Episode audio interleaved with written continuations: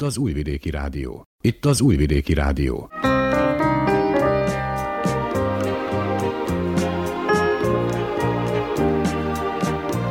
Egészségügyi mozaik.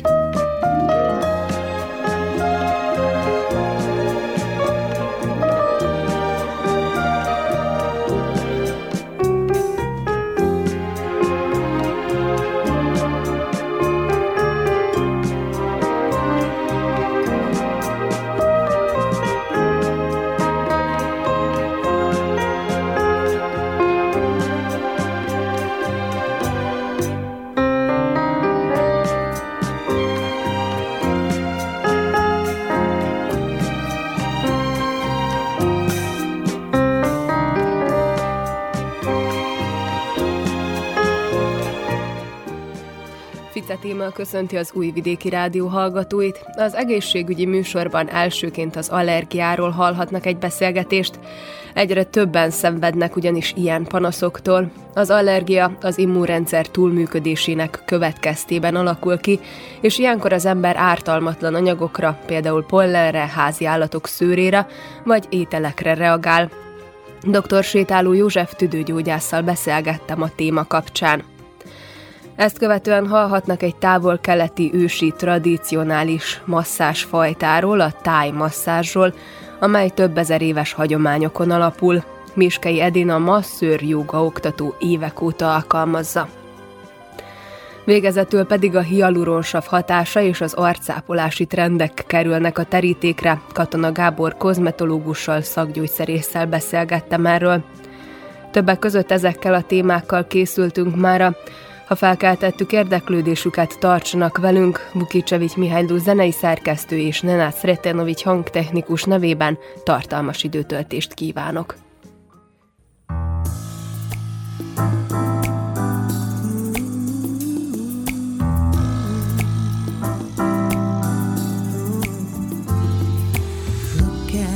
baby, up all night, tearing on love.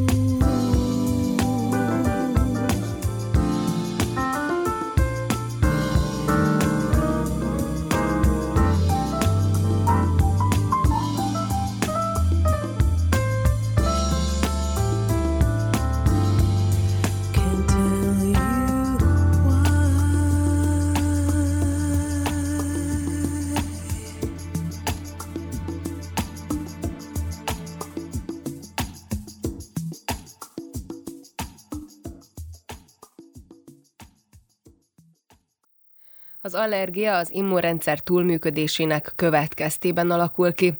Az allergiás emberek immunrendszere ilyenkor az ártalmatlan anyagokra, például a pollenre, a házi állatok szőrére vagy a poratkára is úgy reagál, mintha károsak lennének, és emiatt védekező folyamatokat indít el a szervezetben. Attól függően, hogy mi okozza az allergiát, a tünetek nagyon változatosak lehetnek. Erről beszélgettem dr. Sétáló József tüdőgyógyásszal. Kamerica egész vajdaságról információkat kapott tulajdonképpen a tüdőbetegségekről. Tudom, hogy a 8%-át így akkor azon az osztályon, ahol én voltam, mondták, hogy 8%-a a vajdaságiaknak allergiás. Most 30%-a allergiás a vajdaságiaknak.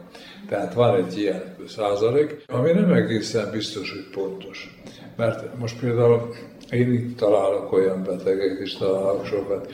Ők a, az egészségházon keresztül kapják az adatokat. Most én is igyekszem azt azért leadni, és akkor hát...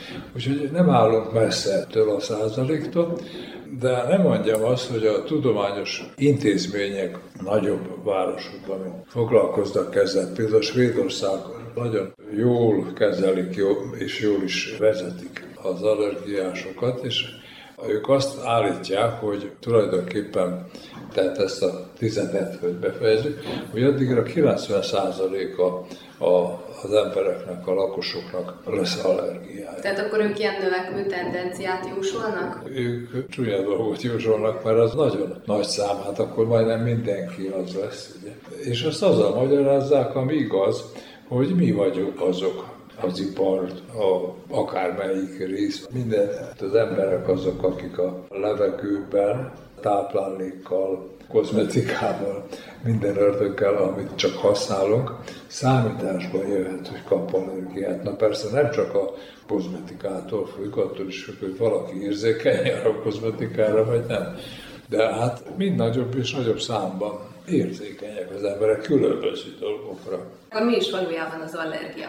Nagyon érdekes jelenség, és nagyon kellemetlen, nagyon szaporodó jelenség, olyan értelemben, hogy mind több és több embernek az allergia, az tulajdonképpen a szervezetünk immunrendszerének a védekező feladata. Na most mi történik? Az történik, hogy a szervezet igyekszik kiépíteni az immunrendszerét, hogy az, az jó legyen, hogyha találkozik egy vírussal, baktériummal, vagy valamilyen bármi nemű olyan anyaggal, ami a szervezetnek káros, és az ellen akkor védekezik. Na most védekezni úgy tud, és azok tudnak allergiát csinálni, akiknek az immunitása érzékeny, tehát könnyen reagál, valójában az jó, ugye, hogy reagál, és akkor jelentkezik az allergia. Tehát akkor, hogyha az, az érzékeny immunitás találkozik egy valami olyan anyaggal, élelemmel, majd felsorolom aztán, de gondolom, ami csinál egy allergiás reakciót, és ez az allergiás reakció valójában az, amit átélünk a szervezetnek nem felel meg, akkor az allergiás reakciót él át. De mi alapján dönti el a szervezet? Az tulajdonképpen az majdnem, hogy jellemző minden emberre valamilyen, akinek van allergiája, van, akinek nincs semmire allergiája, gondolom, az jó, annak az embernek legalábbis jó. De viszont mind nagyobb és nagyobb százalékban vannak emberek, akik tehát az allergiás reakciót át kell, hogy írják. Ezek tényleg úgy van, hogy sok mindenre lehet. Tehát miért van sok? Sok azért van, mert, mert allergiás lehet az ételre, mert lehet allergiás az ember a külső tényezőkre, amelyeket kozmetikára, vagy tisztítószerekre, vagy akármilyen mosóborra, nalom, vagy ilyesmire is. Tehát sok minden olyasmit, amit mi magunk állítottunk elő, és az a szervezet ezt nem szokta meg, ugye az kellemetlen reakciókkal jár. Ugyanakkor ez ilalám az, az olyan dolog, hogy, hogy tudnunk kell azt, hogy, hogy a csibéket, a szép kövér, megkoppasztott csirkéket, el kell menni megnézni, hogy milyen körülmények között etetik, nevelik őket. Azoknak nincsen mozgás lehetőségük. Egymáshoz közel vannak, annyira, hogy összeérnek állandóan, és akkor ezek a pici kis csibéknek a helyük úgy nő, ahogy ők nőnek. Mikor már elérik azt a két kiló, két és fél kilót, akkor pedig hát van, hogy ott sem tudnak mozogni, megkapják a kosztot, megkapják a vizet, az alj, mondjuk szalma, az kapnak azok, a mások azért is, mert ebből van haszon, az, az, az trágya is, az nagyon jó, az, hogy aznak ki lehet, de ennek rettenetes bűze van, és én nem tudom, hogy mennyi ideig tart pontosan, de mondjuk 6-8 hétig tartson a csirkének a felnevelése. Utána az ugye hát kikerül, és akkor pucolják ki az egész ólat nevezzem úgy. Addig nem. Tehát egész idő alatt, amíg élnek, ők azt szépen amóniákkal, meg, meg az ürülékükkel, meg a mindennel jó trágyát csinálnak belőle. Viszont az az embereknek nem jó. És a csibének a, a, a húsa is, hát amely nem mozog, az, az, az puha hús, az finom. De viszont azok, melyek a tanyán nő fel, és és nagy területen mozognak. Azoknak a húsa sokkal finomabb és kicsit keményebb, és jobb íze van neki. No, és persze nem csinálnak olyan nagy lehetőséget arra, hogy valamire allergiájuk legyen. No, de hát nem csak a csirke. Akármilyen jószágot, amit nevelnek, például van száz tehene, bikája vannak, és akkor vannak, vannak tápjaik, ugye, hát ezt nem ők maguk csinálják, vagy, vagy részben nem, és abban, hogy mi minden van, abban a tápban, azt, azt én, én nem tudom mondjuk, de, de, de lehet, hogy a gazda se, aki a kétet, de az biztos, hogy hormonok vannak benne, meg antibiotikum van benne, persze természetes száp is van, kukorica is van, vagy egyéb dolog, amit hát vele szoktak tenni, árpa, zabba, vagy ilyesmi, de azt ők megeszik, és utána mi őket. Ez azt jelenti, hogy a, az emberi táplálék sem az az régi egészséges táplálék, amit szépen természetes körülmények között fölneveltek. Ez mindegyikre vonatkozik, ugye hát most nem csak a tehénre, meg a növényeket is, ugye a gyümölcsöt is, hát szeretjük és biztatok én mindenkit, hogy sok gyümölcsöt, sok főzeleket, azok mind permetezve vannak. Tehát az a permet beépül annak a paradicsomnak, vagy paprikának, vagy káposztának, vagy teljesen mindegy, tehát a főzelék vagy a gyümölcs, hát a gyümölcsre főleg, hogy a termelők arra panaszkodnak, hogy 8 10 kell megpermetkezni egy évben, ami azt jelenti, hogy, hogy, hogy bizony az is beépül. És én arra is biztatom őket, hogy azokat enni kell, függetlenül attól, hogy mivel vannak. Néha úgy vízből vagy olyanoknak, akikről lehet mondani, akkor azt mondani, hogy a kukacos almát vegyenek, ne, ne azt a szép nagy Miért? Hát azért, mert az nem volt talán permetezve, vagy kevesebb szer volt permetezve. De mostanában például nagyon elterjedt így a biotermelés, szóval nyilván ugye erre is most már kezdenek rájönni, hogy az sem annyira jó, és sokan hát ugye többszörös áron akkor inkább megveszik ugye azokat, amik, amik biók. Igen, bizonyos értelemben kevesebb van ezekből a mérőkből, de azért az se százszázalékosan bió áztatott család azzal permetezve megspórolnak sok mérget, ugye, tehát a gazda az megőrzi vele az almáját, vagy akármiét, de minden esetben használják ezt, és biztos, hogy azért jó ez is, hogy jobb is, drágább is, igaza van. De hát több munka is van vele, és nem is olyan nagyon százszázalékosan bió az azért, amit árulnak. De mi mindenre lehetünk még allergiásak? Táplálékra, amikor beszélek, akkor a gyerekekről érdemes szólni, mert pici gyerekek, azok először vannak kontaktusban mondjuk egy évesen, másfél éves korukban különböző dolgokkal, táplálékkal, és nagyon gyakran mondjuk még epret nem ettek, málát nem ettek. Szívesen adnánk és szeretnénk adni, de azt se lehet kapni pepermetezés nélkül, mert nem lehet megtermelni mert nem marad meg. Na most ez az egyik, a másik dolog, hogy eleve is vannak a szervezetek, amelyek allergiára hajlamosak. Most ez a hajlam, ez kicsikorban szokott többször jelentkezni, és később hozzászokik a szervezet, de nem mindig. Le tudok vezetni családokat, akiknél a valamelyik ágon, nagypapa vagy nagymama ágán is már volt asztma, van a szülőknél is asztma, és van a gyereknél is. Tehát ő neki van egy hajlama, és az a hajlam, az akkor ugye hát generációra, generációra öröklődik, és akkor mit találunk, mit hallunk, mit látunk, hogy hogy is jelentkezik az az allergia? Legkülönbözőbb módon, mondjuk a kontaktallergiák, tehát amivel azok különböző pöttyökkel, viszketéssel, kipirosodott bőrrel, szóval hát... De itt, hogy kontaktallergia, itt pontosan mire gondolunk? Tehát, hogy megérintünk valamit? Hát igen, úgy elég, hogyha megérintjük, hát mondjuk egy kozmetikus az, az sok mindent el tud használni, de viszont volt már rá példa, kozmetikus, volt már rá példa, hogy abba kellett hagyni a szakmáját, mert annyira a kozmetikában sok minden van, amire ő lehet allergiás, amivel eddig nem találkozott, amivel nem volt kontaktusa, és akkor nem is volt vele gondja. De amikor használja, és akkor fél év múlva, egy év múlva, és át kellett menni férfi fodrásznak például, vagy valami. Még az megoldás, aki úgy tudott magának. Mert... Na, szóval ilyen kontaktusok vannak, erre gondoltam, meg az orvosira, mikor említettem, hát adunk különböző krémeket is, tehát az is külső, de hát nem csak krémeket, gyógyszereket is meg kell lenni is. Hát van, aki a penicilinre allergiás például. Mi már unalmasan kérdezzük azt, hogy nincs-e valamire allergiája.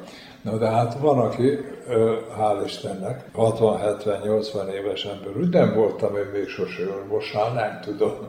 Ugye ez azért nem olyan nagy számban van, de van vele, és akkor én is úgy megnézem azt az ember. Az, az nagyon, nagyon érdekes dolog, hogy hát 70 éves, és még nem volt orvosnál. Valamit nagyon jó És ma egészség nem csak antibiotikumot adunk mi, hát reuma elleni gyógyszereket, különböző fájdalom, csillapítókat, amit nem tudhatok, hogy ő allergiás vagy nem, és akkor eh, hát ez is utólagosan, akkor mi ezt jegyezzük, írjuk mondom, nem itt magamnak jegyzem, hanem az ő dokumentációjában jegyzem, és hogyha a következőben megjelenik, akkor itt az ekránon már látom, hogy oda, oda jeleztük, hogy erre meg erre allergiás. Az allergia a légutakban kezdődnek, ugye, az orban, a színuszokban, a karatban, a hörgökben, és a legkisebb, legpicibb léghólyagocskáig eljut, ugye, tehát a legkisebb részéig a tüdőnek, sok minden allergia alapban, az asztma, leginkább asztmának nevezett ugye, hát reakciók ezek, asztma keletkezik, vagy pedig krónikus orfolyás, attól függ, hogy melyik szinten van az a valami, amire érzékeny. Nagyon nehéz gyógyítani azért, mert nem bírunk üvegbúra alatt élni, ezt a levegőt kell szívni, ami van. Ebben a levegőben minden van, hogy én mondtam a táplálkozásnál, hogy minden van, hogy hogy a vízben is sok minden van, aminek nem kellene, hogy legyen, ami 50 évvel ezelőtt, vagy még az előtt nem volt, és azok a szervezetek jobban bírták azt. És idős ember az, aki azt mondta nekem, hogy nem egy, hogy, hogy ő még nem volt orvosnál. Hát azért, mert olyan életkorban, fiatalon, más kosztoláson volt, más minden, amit felsoroltunk volt. A belélegzéssel keletkezett allergiák azok azért nagyon nehezek, nehéz elviselni, mert a munka képessége annak az egyénnek nagyon lecsökken. Az az, hogy lecsökkenhet. Általában mi tudjuk, sokszor a beteg is tudja. Nagyon érdekes az, amikor mondja, hogy én augusztus, szeptember, októberban beteg vagyok, fulladok, köhögök, éjszaka nem bírok aladni, ülve alszom és stb. Ezek a jelei az allergiának különben és hát köhögés. De ez ugye általában ritka, hanem nagyobb számról van itt szó. A tavaszi virágzás például, meg, meg a mogyoró, még van hó, idén nem volt. volt máshol olyan esztendő, amikor virágzik a magyaró, ugye a kis eurkái vannak, és akkor az, abban nagyon sok a pólen, és szeles is az idő, olyankor még márciusban, áprilisban, de márciusban is, de már, de már még februárban is, megjelenik az első beteg, akik jönnek, hogy, hogy elkezdett fulladni, és akkor hát többszörös, több éven keresztül már tudja, hogy mert virágzik a magyarok. Akkor hát utána később persze virágzik sok minden más, virágoznak a fák, amelyeket nem is lehet külön választani, hogy ő, ő a cseresznyi pólengyére allergiás, vagy a, a, a, nem tudom, a, a megyre, vagy a barackra, vagy a mindegy. Hát azok körülbelül egy időben vannak, egy időben virágoznak, és ez a pólen ott van a levegőben. Ettől nem lehet elbújni. Tehát én, amikor csinálom azt a csináljuk természetesen, keressük azt, hogy ki mire és akkor van olyan teszt, allergoteszt, ami, ami na most a magam részéről én az inhalációs allergiát, tehát a belélegzési allergiáról beszélek, tesztünk van, a, a allergiateszt, ahol hát ki tudjuk dobni akkor, hogy ez itt a tavaszi fák virágkora, Egyedül a hársnak a pollenyét tudom külön választani, azért, mert az júniusban virágzik, nem ezek korábban. De persze ott vannak a füvek, ugye később folytatódik az a fű, a gyomnövény, és hát a leg, hát sajnos a, a legveszedelmesebb és a legdurvább a parlagfű. A parlagfűnek a pollenye elsősorban azért, mert a parlagfű sok van. Nem írtják, nem művelik a földet az emberek olyan precízen, eh, mint valamikor a végeit megkapálták oda, hogy ne legyen csúnya. Parkokban is nagyon sok helyen, nem mindenütt gondozzák szépen a városokat, utcákat, falvakat, tehát ez azt jelenti, hogy, hogy nem kell keresni, benne van a levegőben, de kimondottan az ambrózia, tehát ez a parlagfű, annyira apró, picinke, hogyha nem fúj a szél, akkor is mozog, akkor is halad, mert ez a levegő az csak mozog valamennyire. Másik az, hogy nagyon nagy mennyiségben van maga a parlagfő is, de a parlagfőnek a pólenye is nagy mennyiségben van.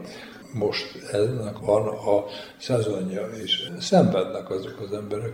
Meg, hogyha jól tudom, nagyon messzire is képes elfújni a szél. Igen, hogy mondjuk egy város központjában élők város is képesek a, az ambróziára. És van, van, vannak ilyen mérő pólen számláló eszközök, nagy felületek, ahova oda tapad, és akkor egy bizonyos felületet mérnek, hogy milyen mennyiségben van.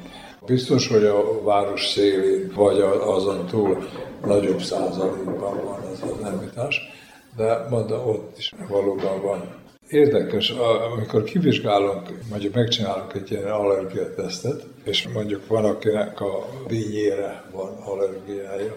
Ételre gondolok most, nem a dínyének a virágzására, van, aki a zöldségre, például a zöld répára allergiás. Hát az utóbbi időben nagyon próbálják megtalálni azt, hogy valóban vannak ezek a keresztallergiák, ami azt jelenti, hogy ha, ha én nekem a dinnyére mondjuk van allergia, akkor vigyázni kell a sárgarépára, a paradicsomra, és nincs is ez még kivizsgálva. Ez, ez egy nagyon új része a gyógyszeriparnak, vagy a, inkább a biológiai kivizsgálásoknak, és az nagyon kellemetlen, hogy nem tudom. Tehát én nyugodtan vinyézgetek, és nem tudom, hogy hoppá, ez se szabad, az se szabad. Gyerekszipőben jár még az allergiai kivizsgálása, de létezik, és ez van, és nem tudjuk. Mi gyógyítjuk ugye ezt, amit, vagy megtiltjuk azt, amit, mert hát eh, hogyan lehet gyógyítani, hát hadd beszéljünk róla, mert nagyon kellemetlen betegség az allergia. Az allergia az mindennapi dolog, az azzal ébred, azzal fekszik az, akinek az van, és az lehet Isten még dohányzik is, hogy sajnos vannak ilyen plusz tényezők, amelyek kihatnak. A... De azért itt kell gondolom megkülönböztetni a szezonálist, meg nem szezonálist. Hát hogy ne, hát a szezonális vagy nem szezonális az az, amikor megcsináltam ezt a bizonyos tesztet, és azt mondom, hogy augusztus elejétől október végéig van az ambróziára. Azt mondom, hogy júniusban van a, a házfának. De ez a szezonális allergia azért nem tiszteli azért ezeket az ilyen kifejezéseket, mert például, ha valakinek van allergiája és asztmája, talán így, így fejezném ki, az télen is van asztmája, pedig akkor semmiféle pólen nincsen, de érzékeny, és ez az érzékenység az melegről hidegre, vagy fordítva is megy, hidegről melegre megy, akkor kap egy fulladási örömet. De persze van a házakban is, városokban főleg minden nagyobb százalékban tartják a kutyát, macskát a lakásokban, házakban. Lényeg az, hogy, hogy a házi kedvenceknek mozgása, a szőrzete, a vakarózása, mert hát egy, egy macskát meg kell kicsit figyelni, hogy ez csak elkezdi is kaparásza a fülét vagy a farkát, hát az benne van a levegőben. Úgynevezett házi por és poratka. Hát ezeket azért mondom együtt, mert együtt vannak. Szőnyegekben, ágyneműben, vagy Isten tollpárnában mindinkább eltűnnek ezek a tollpárnák mostan. Én például olyan libát, amelyik meg van tépve, nem is nagyon látok most már, de az előtt viszont volt. Ugyanakkor árulnak az üzletben tollpárnát. Főleg, ahogy vettem észre, Norvégiából hozzák be, de még az, amit most hoznak be Norvégiából, az friss. De az, amelyeket a nagymama szedett össze, és meg van törve apróra, az jó fészek a, a poratkának. Ezért szőnyegek nem létezik, hogy nincsen kis por benne. Ott, ott a poratka is jelen van. Nem tudja kiírtani. Vegyszerekkel is próbálgatják, aztán van olyan porszívógép, amelyek víztartályban, most azzal még talán legtöbbet el lehet érni, mivel hogy a porszívógép ugye felszívja, amikor különböző zacskóban papírból vagy ruhából vannak azok az askók, azok aprók, ezek 3-4-5 mikronos szemmel nem látható dolgok, kimegy az askon keresztül, és a porszívózás után több van a levegőben, mint ami volt porszívózás előtt. Persze ezt nem lehetett összeszedni a de aztán az későbbre ül, letelepszik, szintén a szőnyegre. Na most, amelyik víztartályban, az nem tud átmenni semmi, az, az benne marad a vízben. Mondjuk ez egy olyan módszer, amelyikkel lehet őket de kiírtani, elmenekülni a legkülönbözőbb allergenektől nagyon nehéz. Van egy gyógy lehetőség, a legjobb tisztítószerünk és fertőtlenítőszerünk az a só. Nem véletlenül jártak az emberek, az asztmás emberek a tengerre. Mert a tengerben, a tenger párában, tengervízből kelkezett párában van só. És azt beszéltek, és akkor az orr, meg a színuszok, meg ezek, meg hát a légzés is maga sokkal könnyebb de hát a tengerre e, mennek, vagy nem mennek. Ugyanakkor vannak azok a sóbányák Parajban, vagy másod, ahol a bánya már kiürült, de azért hát vannak a levegőjében, és kicsit nedves is, mert mélyen is van, az az 20-30 méter mélységben van, vagy 100 méter mélységben, ott van lehetőség arra, hogy szintén ilyen pára, sós párával találkoznak, ami gyógyítja. Elég sokáig ott kell lenni, az két-három hetes kúrának kell lenni, hogy valamilyen hatás elérje. Aztán hadd mondjam azt is, hogy később rájöttek bizonyos dolgokra, hogy azok az emberek, akik sóbányában dolgoztak, azoknak nem volt a tüdővel gondjuk. TBC-t se kaptak. Akkor az, az olyan időben volt, amikor a TBC, most ma már, hát hál' Istennek elég szépen újítottunk a TBC érán, de a másik érdekes dolog az a második világháborúban volt, amikor voltak a bugóhelyek, hát bementek a bányákba, az nagyon jó hely volt. A, aki fulladós ember volt, aszmás ember volt, megszűnt neki az aszmája. És ennek kapcsán, ahol találtak ilyen bányát, hát nem olyan sok van ebből azért, ott csináltak olyat, és hogyha már ez van, akkor eszünkbe jutott, hogy lehet azt mesterségesen is megcsinálni, és akkor úgynevezett sókamrákat csináltunk. Hát ezek a sókamrák, ezek, ezek az igaziak tulajdonképpen, mert itt van, van egy szoba. Abban a szobában azért van sok só, 30 cent is, hogy a gyerekek is ott tudnak maradni egy fél óra hosszáig, különben nem ülne ott egy kis székbe, és a befújt egészségügyi sót belélegzi, hanem azt hiszi, és meg vannak győződve, hogy ez homok, és játszanak benne. És az nagyon jó, mert ugyanakkor van egy úgynevezett sómalom, ami kívül van ennek a kis szobának a falán, és akkor amit abba befúj, elsősorban malom, ami azt jelenti, hogy 3-tól 5 mikrónig kell, hogy működjön, ami azt jelenti, hogy nem látjuk mi azt. Az nem látszik a levegőben, de hogyha valaki egy 5 napig eljön, akkor észreveszi, hogy ősül. Tulajdonképpen megfelelő mennyiségben adagoljuk azt a sót, nálunk is van egy sókamra, nem nagyon csinálják. Érdekes, hogy például a gyermekosztályról Szabadkára küldik, hogy menjenek Topolyára, ott van sókamra, és vegyen föl egy kúrát. A kisgyerekekről van főleg szó. Aztán vannak emberek, akik eljárogatnak ide, valószínű dohányosok, beülnek és ott vannak fél óra hosszát, és ez, ez folyamatos. Mondjuk egy öt napig legalább, de hát így már beszélgetünk róla inkább kétszer öt napig, és akkor ez a tíz nap alatt nagyon sokat javulnak a légzőszervek, és nagyon tisztulnak, és ezáltal elsősorban a, a vírusokat, másosorban a só az magába veszi a vizet. Ha sótartó van az asztalon, nedves lesz. Hát ezt a nedvességet is magával viszi, és pucolja ki a hörgőket pici hörőket, és vele nagyon picik, így lemegy a, a, a sebe. Hát aztán csinálnak mindenféle ilyen köveket. Tehát azokból nem jön só, Ulcikban például a sót úgy csinálják, hogy tavasszal nagy medencéket megengednek tengervízzel, és akkor amikor ott kipárolgott, akkor lapátokkal egy helyen láttam, csak úgy összeszedték, hát persze átpucolják azt. És a só az, ami ott maradt, itt pedig azt adjuk be a levegőbe. Ez az igazi megoldása. Magyarországon hallottam már így, hogy több helyen van, nálunk is van azért több helyen, de gondolom még nem, nem számban. Gyógyszerek is vannak a aszma ellen. Ezek a gyógyszerek nagyon fontos, hogy folyamatosan szedjük őket. Úgy hívják, hogy allergia elleni gyógyszerek, és hát asztma elleni gyógyszerek.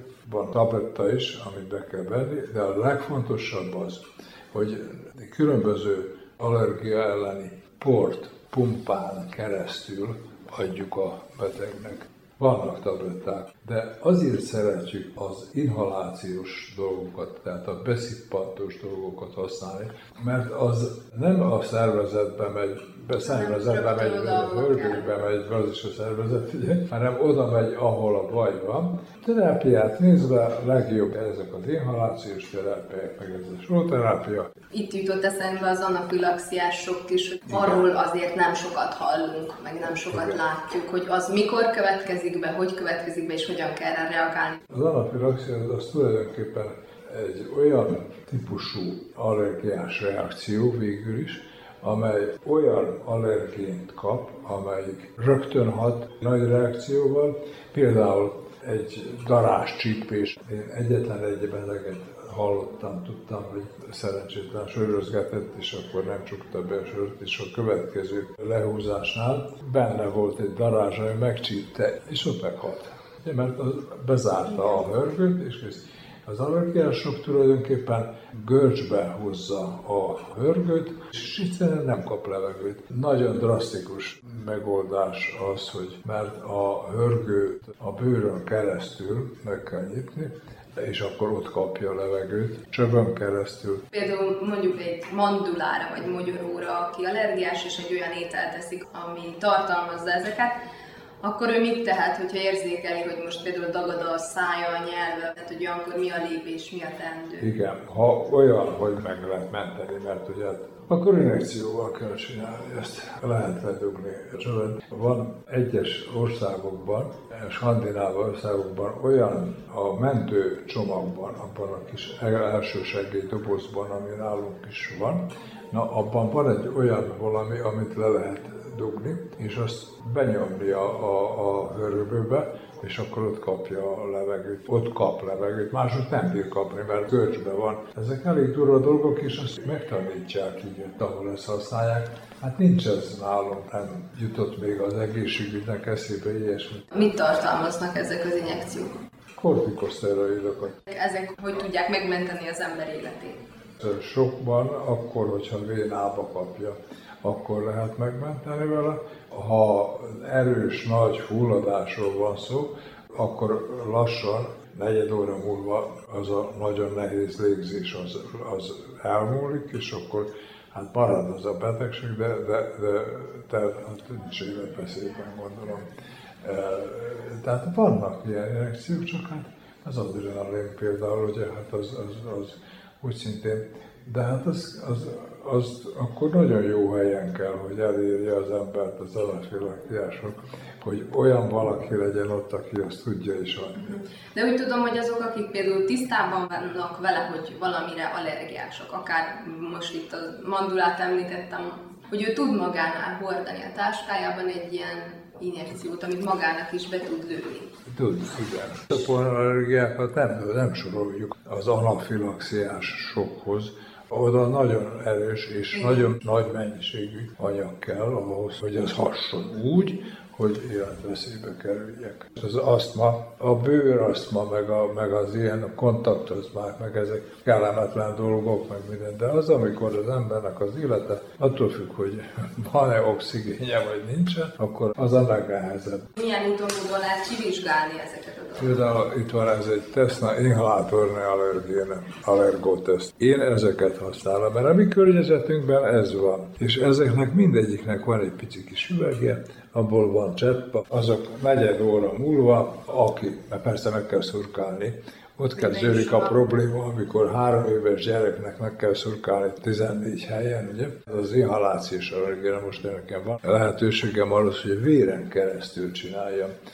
Ezzel viszont 99%-át az allergiának én fedem megtalálási lehetőséget. Felsorolhatom egyébként csak, hogy mit ír rajta, hogy ezekkel miket lehet? Helyek hallgatók, hogy ezáltal melyik dolgokat tudják is körülbelül. Az utolsó kettő, 13-14-es, az tulajdonképpen a tesztnek a kontrollája. Az, hogy ez valóban reagált-e amit akartunk, mert erre biztosan, hogy fog reagálni, de ez a negatív kontroll, ez a prick test, ugye hát most mindegy, ez tulajdonképpen, ha itt is reagál, akkor itt valami baj van. Tehát a fák pollenkeveréke, hárs, füvek pollenkeveréke, gyomnövényeknek a pollenje, parlagfű, kukorica, házikor, poratka, dohány, kutyaszőri, macskaszőr, penészbomba. És a, a, az, amit korán néz ki, hogy a kukorica. Hát a, a kukorica virágzik is, júliusban virágzik, de ellenben van egy más dolog, hogy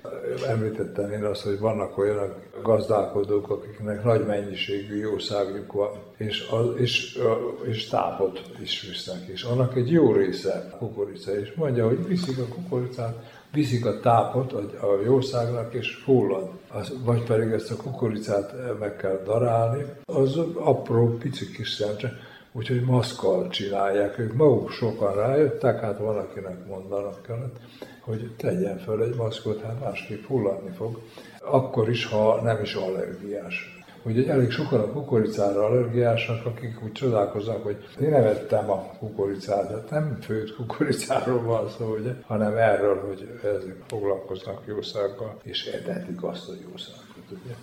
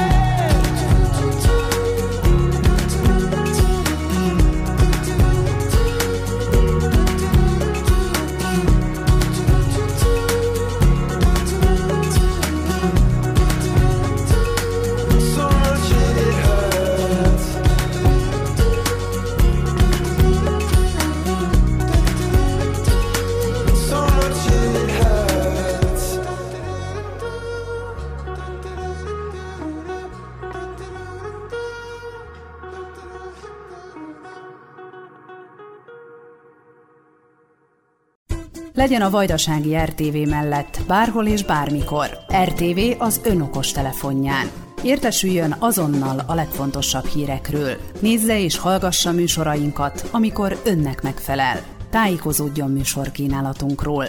A Vajdasági RTV mindenhol és mindenkor önnel. Az Android alkalmazás az rtv.rs honlapon érhető el.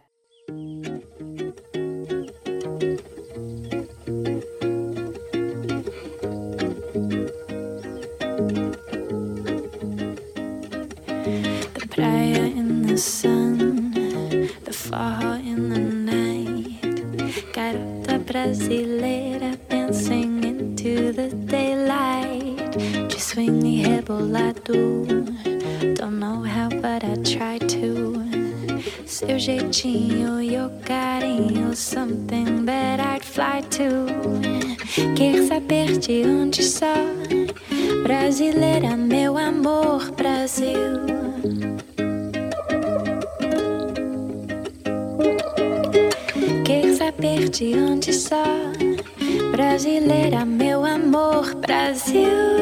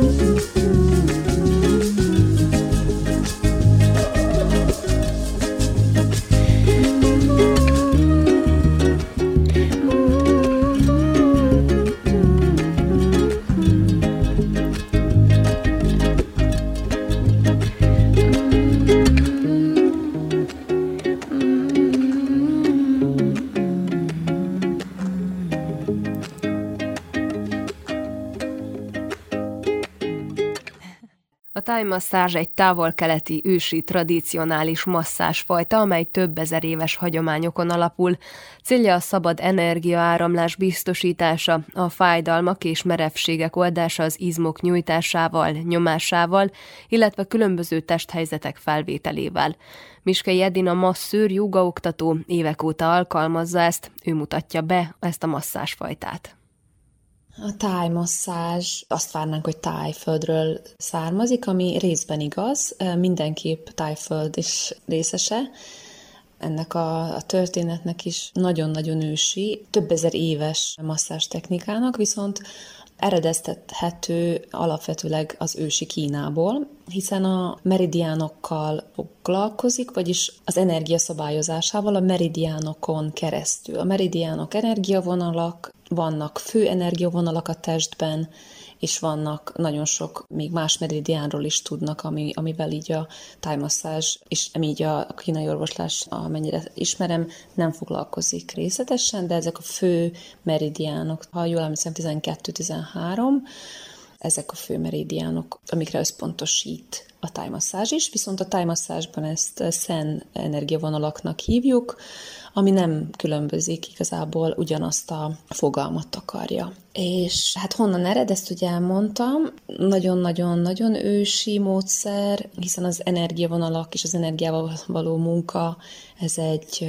nagyon ősi gyógyítás forma, már az ősi Kínában is felfedezték, hogy ha az energia áramlik a testben, szabadon, vagy a prána, így is hívjuk a jogában, akkor akkor az ember, ez egy egészséges szervezetről, egy egészséges testről beszélünk, és akkor harmóniában, balanszban tud lenni az egyén, és egyszerűen csak jól érzi magát, úgy érzik, hogy áramlik benne az élet. Viszont, hogyha van elakadás, blokk, olyan fajta energia torlódás valahol, és nem tud az energia felszabadulni, akkor beszélünk előbb problémákról, tehát különféle gondok, problémák, testi, testi nehézségek formájában, akár és aztán betegségek formájában is ez megjelenik. Mi lenne a lényeg ennek a tájmasszázsnak? Igazából én több aspektusáról is szeretnék szót ejteni.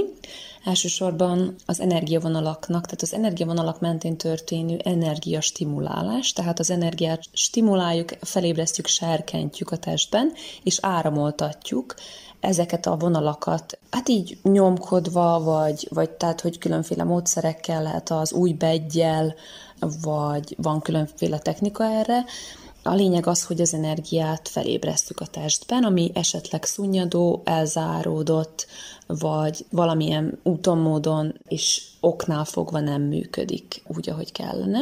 Ez az első szempont. A második, a, úgy is hívják, hogy lusta joga. Sokan ezt a fajta tradicionális, hagyományos tájmasszást, ami ruhában történik, tehát nem olajos masszázs. A földön egy, általában egy vékony kis szőnyegecskén, de kényelmes ruhában történik, amiről még szó van, az a nyújtás. Tehát egy, a klienst, a kuncsaftot különféle pozíciókba helyezzük, ezek asszanák is, vagyis joga pozíciók, és még mi rásegítünk erre a nyújtással, úgyhogy toljuk, húzzuk, használjuk a lábfejünket és a kezünket, tehát tehát itt a, itt a tájmasszásban tényleg használjuk az egész testünket, az egész testünk súlyát, ráhelyezzük, és ez az oda-vissza dőlöngés is jellemző, mint módszer, tehát, hogy ráhelyezem a testsúlyom és elveszem, így gyakorolok nyomást, és azt, ahogy mondtam, az ügyvégyeket használjuk, az egész kézfejet, a lábfejet, úgymond a taposás módszere is megjelenik, szóval mindenre is kell számítani. Tehát itt, itt is semmi sem meglepő, tényleg, viszont nagyon kellemes, Olykor lehet meglepő a kliensnek, vagy akár egy kicsit a nyújtás miatt feszegetheti így a határait testileg, de mindenképp fontos, hogy, hogy jó leső legyen, és hogy ez a kliensnek is ugye nyilván beleférjen az ő mozgáskörébe. Én személy szerint pár éve foglalkozom tájmasszázsal, és ezt otthon is művelem, viszont aktívabban dolgozom a külföldön, egy hotelben, és ott a tájmasszázs mellett még egyéb fajta olajsmasszázsokkal is foglalkozom, és igazából felkeltette az érdeklődésem ez a fajta masszázs, mivel nem egy tradicionális, csak nem egy, egy olyan mindennapos masszázs, inkább egy elég aktív formáról van szó, ahol a kliens és a masszőr úgymond egy interakcióban van, tehát egy állandó figyelés, egy állandó jelenlétre van szükség a masszőr részéről, hogy felügyelje ezt az egész folyamatot, együttműködjön a, a kliensnek a testével, együtt lélegezzenek. Tehát én kérem sokszor a klienseimet, hogy lélegezzenek, és a kilégzése nagyobb nyújtást tud, és nagyobb skálán tudjuk megmozgatni a,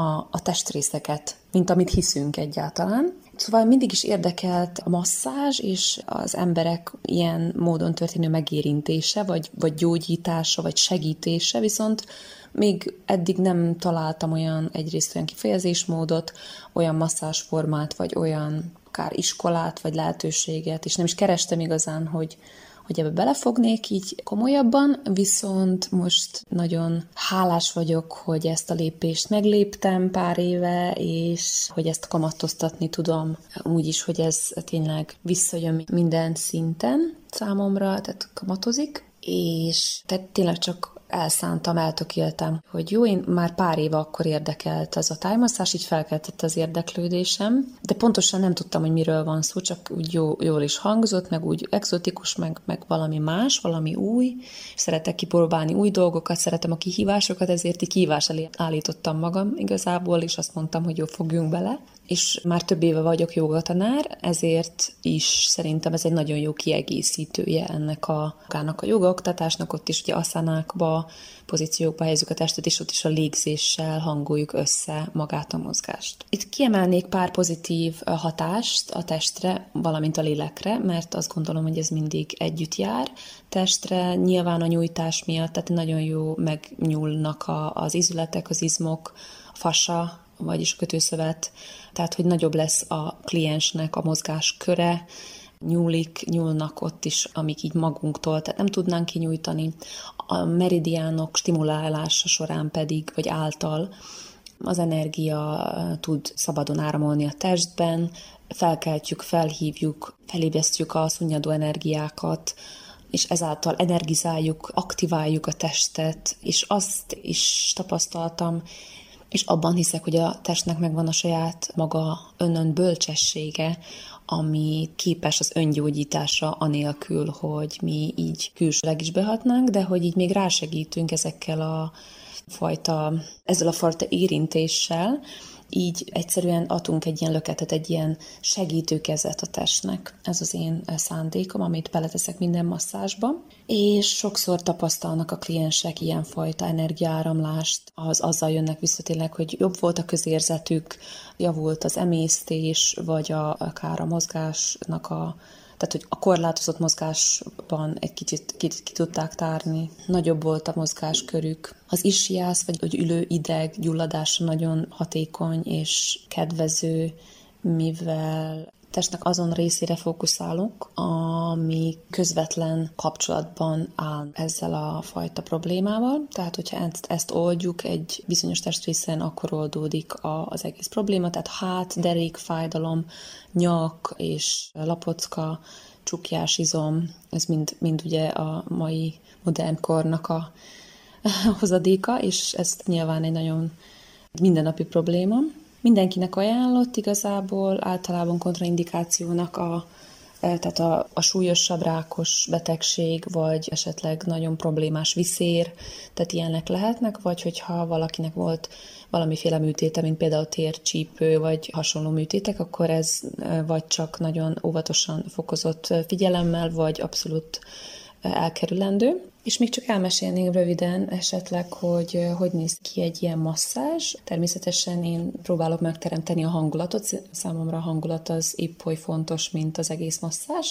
Szóval már maga a környezet, egy tiszta környezetben, egy letisztult, zajmentes, amennyire csak lehetséges, amennyire ezt lehet kizárni, zenével, esetleg füstölgő, vagy bármi, ami hozzásegít így a hangulat megteremtéséhez igazából, illóolajakat is használok, vagy a relaxáció, ellazulás, vagy a megérkezés érdekében, vagy hogyha különféle fejfájás probléma, problémával fordulnak, akkor erősebb olajakat is, ami pedig tudja ezt oldani. És úgy néz ki, hogy először elbeszélgetek a klienssel, megkérdezem, hogy persze van ennek valamilyen kórképe, ebben van-e például olyan korképében van-e olyan múlt, ami például műtétre, vagy valamilyen sérülésre utalna, vagy bármi, ami problémát jelenthet, vagy akadályt. Persze megkérdezem a szükségleteket, vagy a jelenlegi panaszt, és erre próbálok fókuszálni. A kliens lefekszik hasra, és innen elkezdődik a masszázs, láb, a lábbal kezdünk, és felfelé haladunk a hát, Fontos még megjegyezni, hogy tényleg mindent átmasszírozunk, körülbelül egy és fél óráig tart egy átlagos ilyen masszázs, vagy több is, attól függ a, a kliensnek az állapotától nyilván is a, a szükségletektől, és átmasszírozunk mindent, tehát tényleg a fejtetőtől a lábújakig, a kéz minden beleértve, hogyha kér a kuncsaft hasmasszást, akkor ez is benne tud lenni. Vannak visszajáró kliensek, akinek nagyon bejön, nagyon tetszik ez a, a, ez a fajta masszázs, és e, én annyiban megjegyezném a legnagyobb különbséget az olajos és a tájmasszázs között. Ezt a kérdést sokszor kapom, és sokszor felteszik nekem, hogy Igazából az olajos masszáson a magát az izmot masszírozzuk, tehát a, vagy a kötőszövetet, ugye, nem az izmot, de az izom tónuson és az izomtónusnak a csökkentésén és a ellazításán, felazításán, vagy a letapadt izmoknak a felszedésén van a hangsúly, míg a tájmasszásban, mivel ruhán keresztül történik, és benne van a nyújtás, a meridiánok stimulálása, pontok, trigger pontoknak a nyomogatása, ezért nem konkrétan csak az izmot nyomjuk, inkább az energiavonalakra fókuszálunk, fordítjuk a figyelmünket, és így behívjuk a testnek az önön intelligenciáját és bölcsességét, és hagyjuk, hogy a test magától reagáljon, és maga gyógyítsa meg a felmerülő problémákat. Tehát, tehát hogy itt, itt támaszkodunk egy nagyon-nagyon ősi tudományra, mint a kínai orvoslás, a meridiánok és a trigger pointok. A trigger pointok azok a pontok, amit megnyomunk, és ugye általában nagyon fájdalmasak, de nagyon jó lesők, és nagyon sok mindent fel tudnak oldani. Én mindenkinek ajánlom, hogy próbálja ki, és, és persze döntse el maga, hogy ezt milyennek érzi, hogy ez mennyire az övé, Általában a kliensek mindig ragyogó mosolyjal térnek haza, vagy, vagy jönnek ki a masszásból, és a visszajelzések alapján tényleg pozitív a, az összegzésem olyan szempontból, hogy, hogy tényleg jobban érzik a testüket, így, így, tehát így azt érzik, azt is sokszor mondták, hogy így, mint ha újjászülettek volna, vagy tényleg megnyújtottam olyan részeket is, amiről nem is tudtak, és egy ilyen, egy ilyen könnyedséggel és egy felszabadultsággal tudnak aztán a saját életükbe ezeket így, így belevinni, És hát csak egy közérzetük is javul nyilván, úgyhogy én nekem nagyon pozitív ez, erről a masszásformáról az élményem és a megélésem.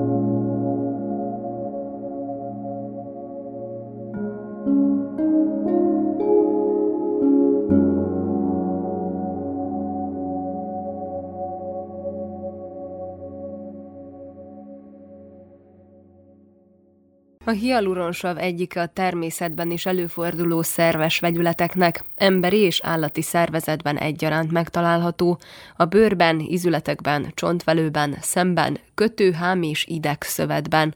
Katona Gábor szakgyógyszerész kozmetológus mutatja be, hogy ez kinek és mire ajánlott. Hialuronsav az maga egyfajta cukormolekula, és a bőr középső rétegében található meg, ilyen biológiai szivacsnak szoktuk nevezni, hiszen a súlyának ezerszeresét vagy kétezerszeresét is meg tudja kötni vízben. És hát ez azért fontos, mert a bőrnek van egyfajta ellennyomása, tehát hogyha megnyomjuk a bőrünket, akkor kvázi visszarúg, ugye?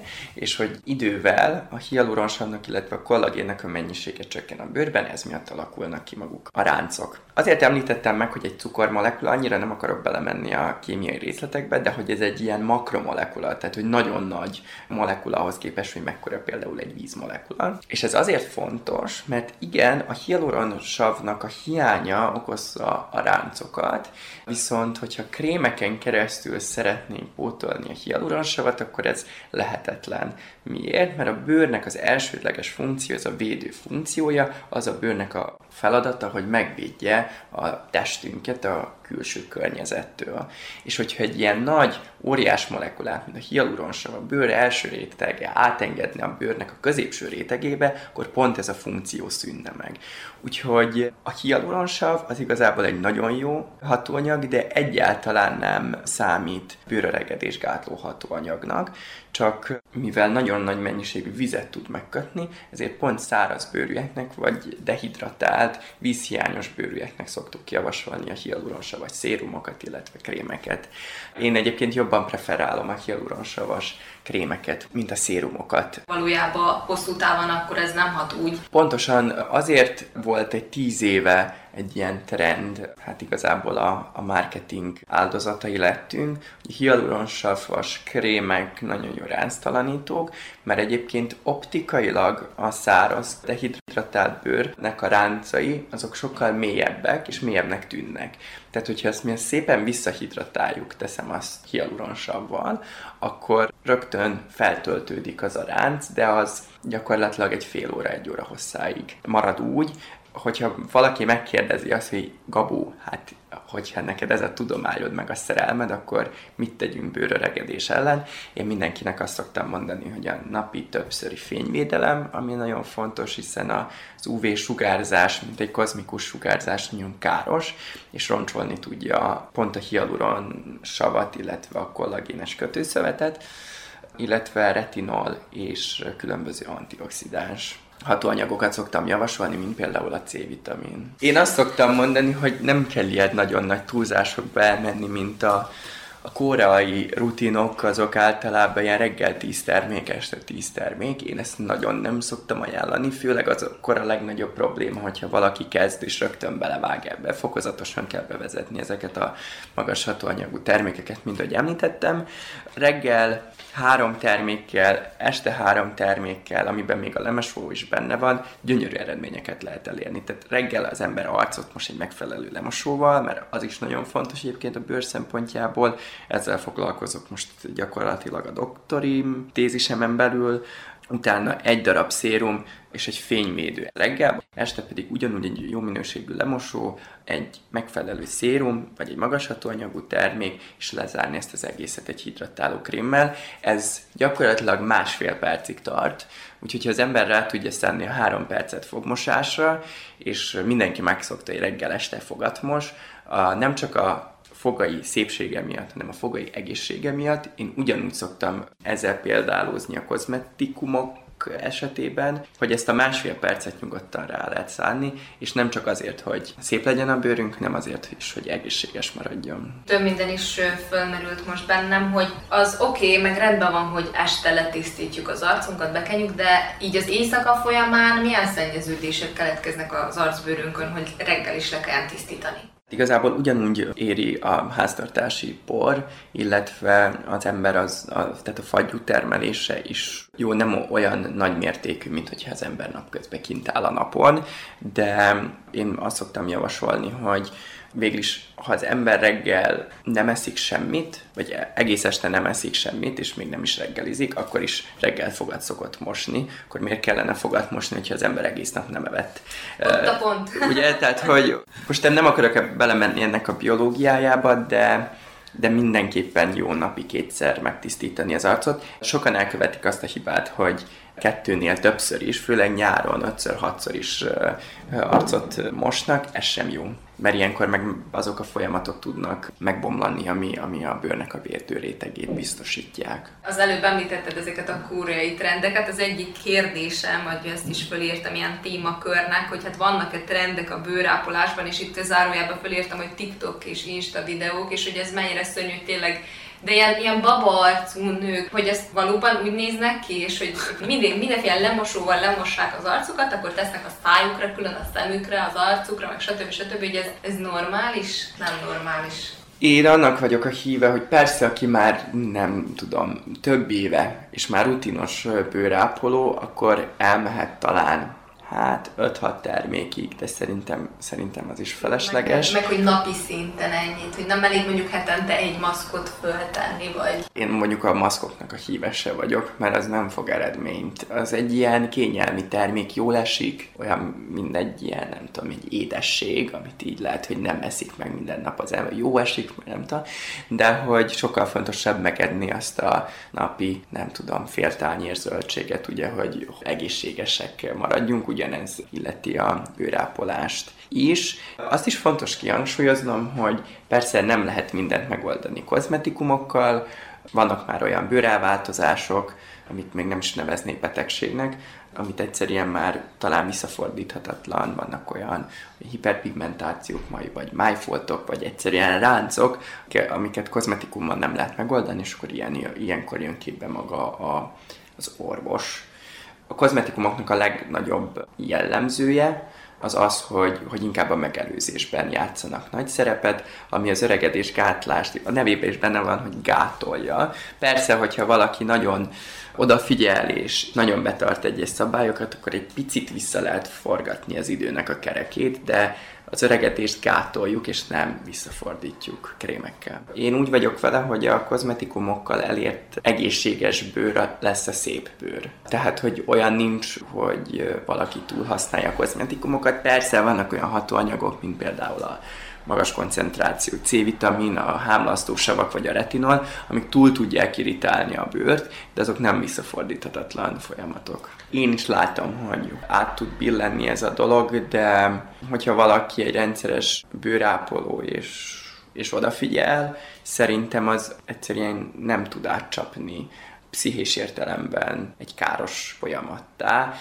Egyszerűen nincsenek olyan eredmények, hogy, hogy ezt hogy ez létre tudjon jönni, amíg viszont egy plastikai sebésznél tényleg rá lehet szokni azt, hogy na még egy kicsit ezt, na még egy kicsit azt. Mm, szoktam mondani az embereknek, hogy az egészséges bőr a szép bőr, és nekünk is az a cél, hogy, hogy először hozzuk rendbe azt a fagyú termelődést, vagy a, az UV-védelmet hozzuk be a, a bőrápolásba. Persze az UV-védelem az majd magával fogja hozni azt, hogy kisebbek lesznek a pórusok, csökkenni fog annak az esélye, hogy túl korán ráncos vagyunk, és a többi, de alapjáraton az UV-védelem pont azoktól a káros sugaraktól fog minket megvédeni, ami miatt kialakul a bőrákoknak a legnagyobb százaléka. Tehát egészséges bőr, szép bőr. I've been drowning in the river, try to soothe my soul. Take me under, take me deeper than I choose to go. I can't see it any clearer, lost it long ago. Down here underneath the surface, you're my only hope. If you remember me, everyone else can forget. Everyone else can forget.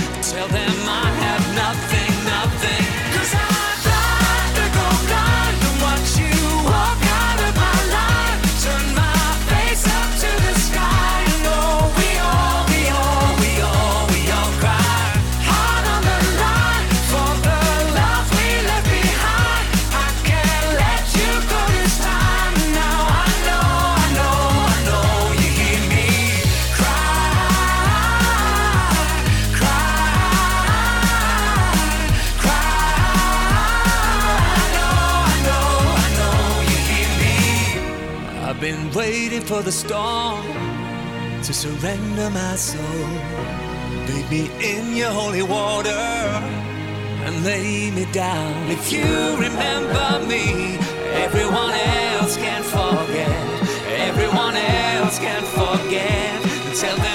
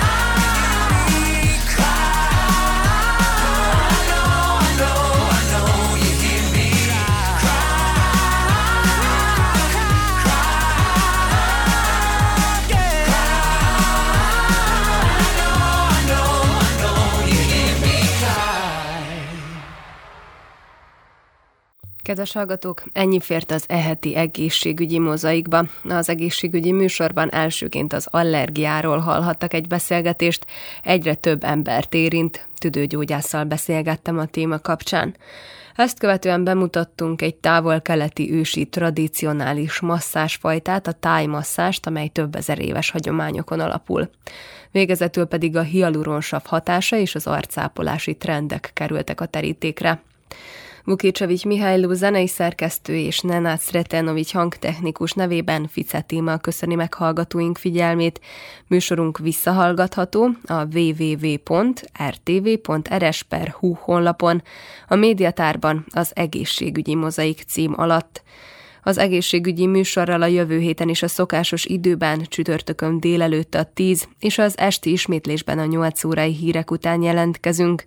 További szép napot és jó rádiózást kívánok! Mikor jön már a komp, a hajadba fúj a szél, mitől múlik a gond melletted, minden baj véget ér. Mikor jön már a tánc, most még minden utca zárva, mikor indul